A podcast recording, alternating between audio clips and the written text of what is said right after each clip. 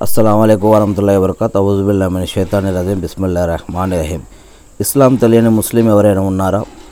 కురాన్లో ఏముందో తెలియని ముస్లిం ఎవరైనా ఉంటారా? కురాన్లో రెండవ అధ్యాయం నూట డెబ్బై వాక్యం. అల్లా అవతరింపజేసిన గ్రంథాన్ని అనుసరించండి అని వారికి చెప్పినప్పుడల్లా మా తాతలు తండ్రులు అవలంబిస్తూ ఉండగా చూచిన పద్ధతిని మేము విశ్వసిస్తాము అని వాళ్ళు సమాధానమిస్తారు.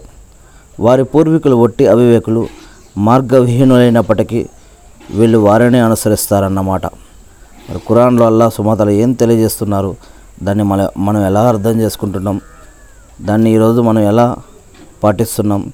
దానిని అల్లా స్వీకరించే విధంగా ప్రవక్త మోససం గారి యొక్క పద్ధతుల ప్రకారం జీవిస్తున్నామా లేదా అన్నది మనం కురాన్ మరియు హదీసుల ఆధారంగా మనల్ని మనం పరీక్షించుకోవాలి తెలుసుకోవాలి. అల్లా మనందరికీ అటువంటి భాగ్యం ప్రసాదించుగాక. ఆమీన్.